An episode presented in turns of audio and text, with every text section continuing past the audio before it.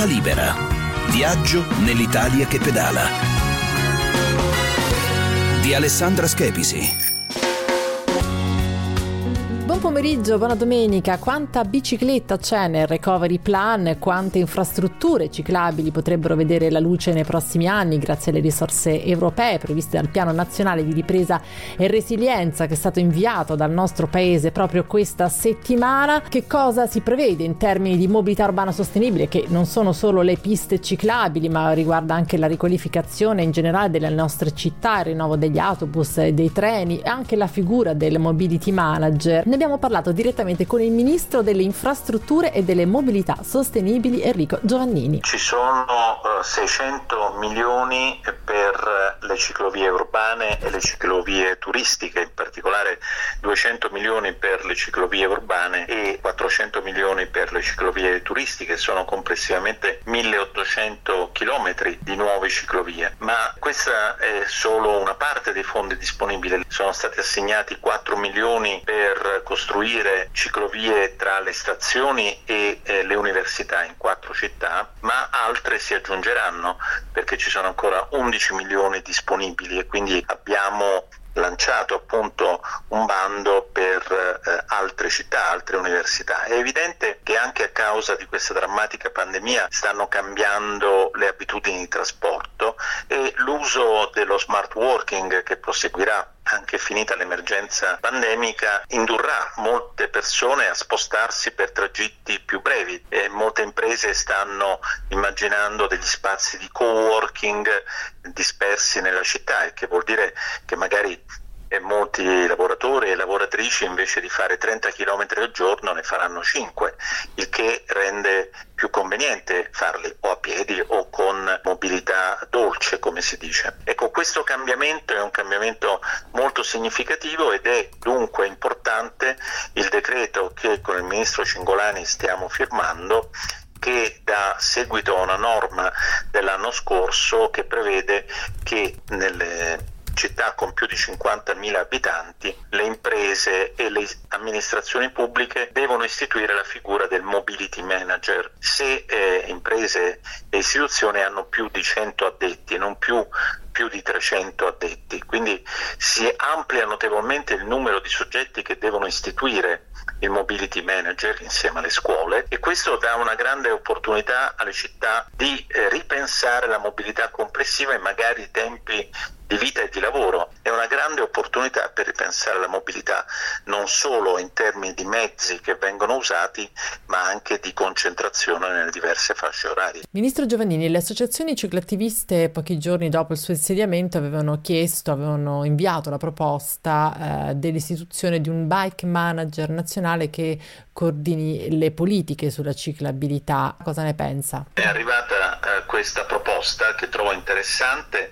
Esiste presso la struttura tecnica di missione un gruppo che si dedica proprio alla mobilità dolce, in particolare al eh, tema delle ciclovie, anche perché essere realizzato un piano nazionale delle ciclovie previsto da eh, una norma di un po' di tempo fa ma mai applicata e quindi è una delle forme che potrebbero contribuire a dare un nuovo impulso. Ora che ci sono questi investimenti, ripeto, pari a 600 milioni di euro per il piano nazionale di ripresa e resilienza diventa ancora più urgente fare questa programmazione e quindi la figura del bike manager eh, nazionale potrebbe avere un suo senso. Ne discuteremo in questo gruppo di lavoro che esiste presso il Ministero.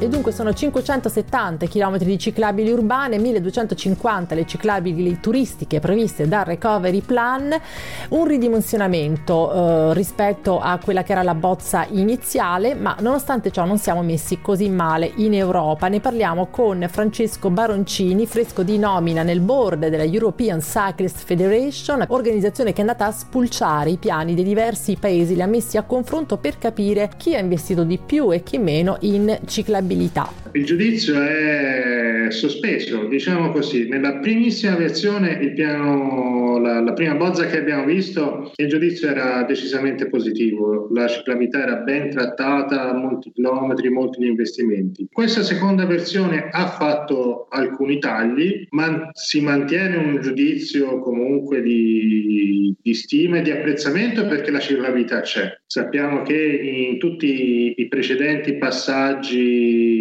non PNRR, ma generalmente piani per la mobilità a qualsiasi livello, la bicicletta veniva sempre messa all'ultima riga perché ci si era dimenticato di citarla e vabbè citiamo anche questo mezzo. Qui invece ha un suo capitolo e questa è la cosa che viene più apprezzata anche a livello europeo. L'Italia ha dedicato un capitolo specifico alle biciclette e ci ha messo dei fondi che sono tutto sommato abbastanza consistenti. È vero, eh, non è negabile che ah, a me, a FIA, a ICF, a tutta la comunità dei ciclisti italiani sarebbe piaciuto che fosse mantenuta la precedente versione, con molti più soldi e molti più investimenti. Sempre meglio che tagliare, avanti così. Che poi Francesco non è detto che eh, più ciclabili voglia dire automaticamente più ciclabilità, insomma non bisogna andare solo a vedere i chilometri di infrastrutture eh, previste o realizzate, ma anche una serie di misure, per esempio le modifiche del codice della strada che possono rendere comunque eh, migliore la mobilità della nostra città. Assolutamente, quella è soltanto una fettina della torta della ciclabilità. Eh, abbiamo fatto molto di più in Italia con le recenti form- riforme del codice della strada che hanno portato per esempio ad avere le strade ciclabili, zo- a rinforzare e semplificare le zone 30, a consentire il controsenso. È stato fatto molto di più con una riforma del codice della strada per la ciclabilità e per la sicurezza dei, dei ciclisti che con, uh, con tanti chilometri di pista ciclabile. Quali sono i paesi che hanno investito di più, che hanno destinato destinato una fetta maggiore del recovery plan sul uh, ciclabilità. Che pagella possiamo fare? La medaglia d'oro va sicuramente al Belgio. Cioè,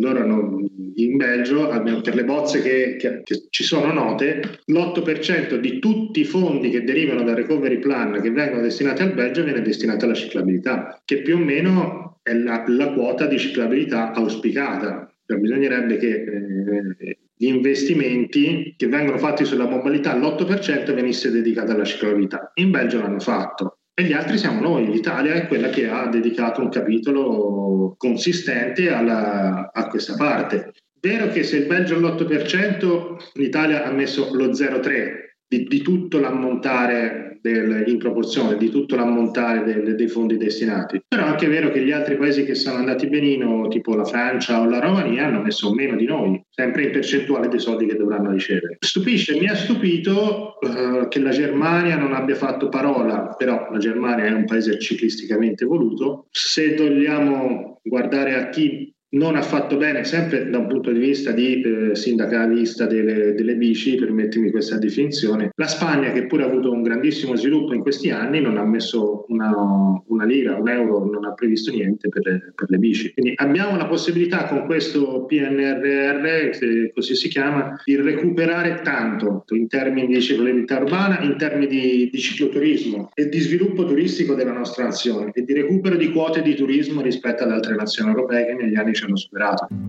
Sole che arde sulla napoleonica, la chieti a Napoli a gran velocità. La primavera si diverte con la polvere, sudore e polline e qualche pecora qua e là. Due ruote al limite, al limite del fisico. Brutta caduta, questo è un giorno che non va. Pestato e livido in salita, sembra che si fa più lunga man mano che si sta sopra i pedali. Con questo brano del cantatore abruzzese Lorenzo Lucci andiamo invece ora sull'altopiano delle 5 miglia dove il 2 giugno del 1921 Costante Girardengo decise di ritirarsi dal Giro d'Italia durante la tappa Chieti sul Mona Napoli. Ne parliamo perché ci stiamo comunque avvicinando anche all'avvio del Giro d'Italia l'8 maggio. Il campione scese dalla sua bici disegnando un cerchio e poi una croce sulla strada e disse io mi fermo qui. Ebbene ora si sta progettando eh, una scultura su questo altopiano, un'iniziativa iniziativa eh, per ricordare questo campione, ce la racconta Loreto Valente, videomaker ma anche eh, ciclo attivista. Ebbene sì Alessandra, esattamente cento anni fa, proprio in Abruzzo durante la tappa Chieti-Napoli, il campionissimo tornò ad essere l'uomo costante. Solitamente si tende a celebrare una vittoria, invece la nostra operazione vuole ricordare una resa, che è il momento più duro per un atleta, ma anche il più struggente, il più intimo. Pasolini diceva che bisognerebbe educare le nuove generazioni al valore della sconfitta, alla sua gestione, all'umanità che ne scaturisce, a non passare sul corpo degli altri per arrivare primo. Ebbene, sono questi valori che ci ispirano e che vogliamo fissare per sempre sulla pietra, soprattutto in un periodo come questo dove ci viene chiesto di rallentare, di, di fermarci un attimo. Quello che vogliamo ricordare è proprio il sapersi fermare utile alla ripartenza e alla rinascita. Oh, Girardengo, dopo quel ritiro, vinse tutto quello che si poteva vincere a quei tempi. Eh. Ovviamente, oltre a veicolare questi valori, il monumento sarà una forte attrattiva per il turismo in bicicletta e la valorizzazione del territorio. Noi stiamo facendo una corsa contro il tempo perché il nostro desiderio è di essere pronti per la tappa abruzzese del Giro d'Italia il 16 maggio e senz'altro il 2 giugno, quando cadranno esattamente i 100 anni di quel gesto mitologico. Non siamo ancora riusciti a coprire tutte le spese che affronteremo, pertanto se volete potete aderire alla nostra raccolta fondi cercando Costante Girardengo in Abruzzo sul sito gofund.com oppure seguendo le indicazioni sulle pagine Instagram e Facebook dedicate all'uomo costante. Ci ritornerò sopra i pedali. E allora con queste note del cantautore eh, abruzzese Lorenzo Lucci dedicate al campione Costante Girardengo ci fermiamo qui. Grazie ad Alessandro Chiappini per la parte tecnica. Buona domenica, riascoltateci se volete su podcast dal sito di Radio 24 e dalle principali piattaforme. Ciao, buona domenica.